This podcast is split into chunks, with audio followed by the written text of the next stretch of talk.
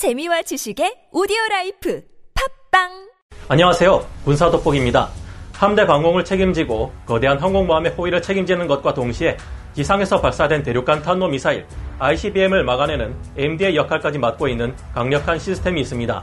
신의 방패라 불리는 이 이지스 시스템의 핵심, 그 중에서도 앞으로 75번째 알레이버크급 구축함인 BDG-125에 탑재되는 AN/SPY-6V, AMDR은 그야말로 사기적인 능력을 가지고 있죠. 탐지거리가 약 2000km에 이르며 탄도미사일 추적과 요격을 동시에 수행 가능한 데다가 F-35급의 스텔스기를 340km 밖에서 탐지할 수 있는 수준입니다. 거기에 40개의 목표와 동시 교전이 가능한 말도 안 되는 능력을 가지고 있기도 하죠. 그런데 이조차 뛰어넘은 성능을 가진 AN/SPY-7V1 에이사 레이더를 가진 더 발전된 이지스 시스템을 가진 사상 최대급의 구축함이 미국이 아닌 일본에서 등장할 것으로 보입니다. 일본이 미국의 탄도미사일 요격 능력 이상의 방어 능력을 가지게 되는 것일까요? AN/SPY-V1은 얼마만큼의 성능을 가지고 있으며 왜 이런 일을 실행하는 걸까요? 지금부터 알아보겠습니다. 전문가는 아니지만 해당 분야의 정보를 조사 정리했습니다. 본의 아니게 틀린 부분이 있을 수 있다는 점 양해해 주시면 감사하겠습니다. 일본의 니혼 게이자이 신문에서 발표한 바에 따르면 지상대치형 요격 미사일 시스템인 이지스 어쇼어의 대안으로 탄도미사일 요격에 특화된 신형 이지스함 2척이 추가 건조되는 방안이 조율되고 있다고 합니다. 일본 정부는 2017년 말 우리나라 위쪽에 있는 북쪽 국가의 탄도미사일 공격 가능성을 들어 지상대치형 탄도미사일 요격 체계인 미국산 이지스 어쇼어 2기 도입을 결정한 바 있는데요. 이것들은 아키타 현 등 두 지역에 배치되도록 추진 중이었지만 올해 6월 들어 기술적 결함이 확인되었다는 이유로 사업이 중단되었다는 발표가 있었습니다. 그리고 이후에는 대신 탄도미사일 방어에만 초점을 맞춘 호위함 건조를 유력한 정책 대안으로 추진하겠다고 했는데요. 하지만 이것 또한 취소되었는데요. 탄도미사일 방위에만 초점을 맞춘 전용함의 건조는 예산을 줄일 수 있다는 장점이 있지만 적 잠수함이나 전투기 등의 외부 공격에 취약하다는 것이 문제로 지적되었습니다. 최근에는 일본 주변국들로부터의 미사일뿐만 아니라 대륙 국가의 군사활동이 활발해지고 있고 동중국해 난세이 제도 주변의 경계활동도 심해지고 있는 상황인데요.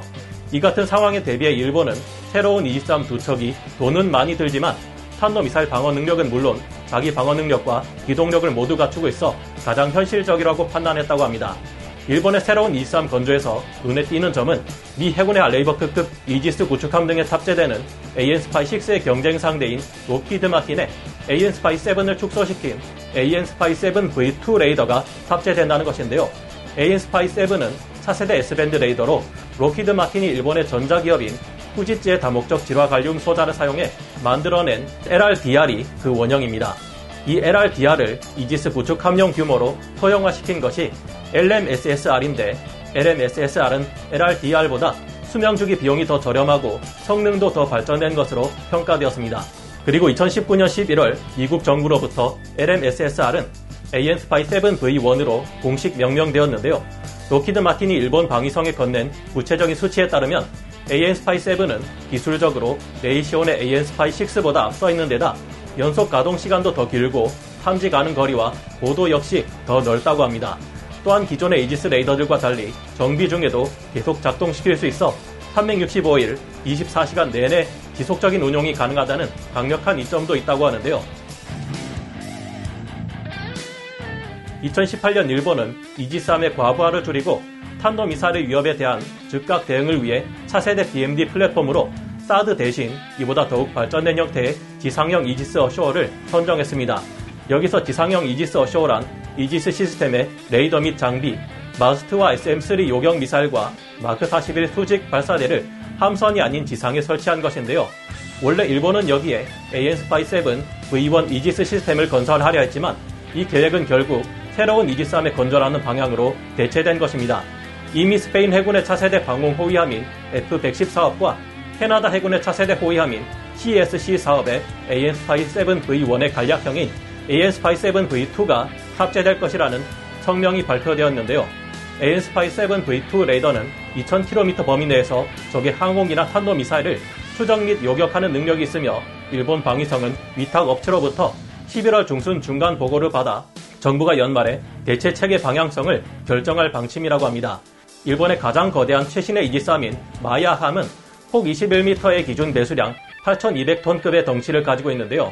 AN/SPY-7 레이더를 탑재하기 위해서는 탄폭을 최소 24m 이상으로 확대해야 한다고 하며, 이에 따라 새로 건조될 일본의 차세대 에이지스함은 한폭이 수미터 확대되고 무게는 9,000톤 정도로 조정할 방침이라고 합니다. 기준 배수량이 9,000톤이라는 말은 각종 무장을 모두 실었을 때의 만재 배수량은 13,000톤에서 14,000톤 이상이라는 말인데요. 이 정도면 만재 배수량이 9,800톤의 전장이 155m인 미국의 최신형 플라이트 3 알레이버크급 이지스함의 덩치를 능가하는 초대형 이지스함입니다. 단 3척밖에 없는 미국의 주말특급 스텔스 구축함이 만재 배수량 15,995톤에 전장 190m니까 일본의 새로운 이지스함은 이것보다 조금 더 작은 수준이 될 것으로 보입니다.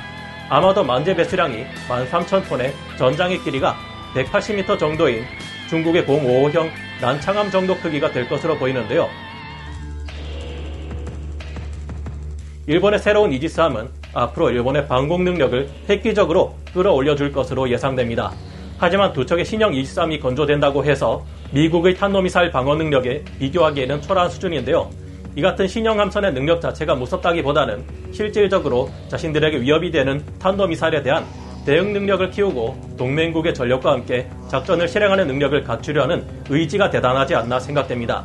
일본은 미국이 주도하는 MD 프로그램에 가장 적극적으로 참여하고 있으며 미국, 러시아 다음과는 뛰어난 MD 능력을 보유하고 있는데요.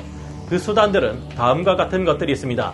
먼저 미군과 일본이 합동으로 운용하는 해상 X밴드 레이더 SBX와 사드 레이더 AN/TPY-2, 그리고 BMD가 가능한 이지스함들, FPS 시리즈로 대표되는 장거리 조기 경계 레이더, E-767, E-2D 조기 경보기 등 여러가지 미사일 추정 및 요격용 레이더와 포대가 열도 전역에 배치되어 있습니다.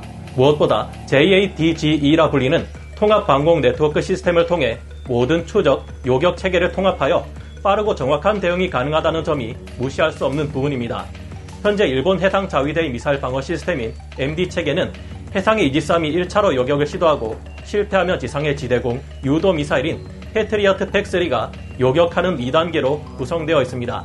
새로운 이지스함 2척이 추가로 건조되면 일본은 탄도미사일의 요격이 가능한 BMD 능력을 갖춘 총 10척의 이지스함을 가지게 되는데요. 이들은 함대공 탄도탄 요격 미사일인 SM-3 블록 2A를 미국과 공동 개발에 생산 및 배치하고 있으며 2010년대 이후부터는 히우가급 호위함 이후 건조되는 신규 자국산 호위함들의 사면 고정 능동 위상 배열 레이더를 무조건 탑재시키고 있습니다.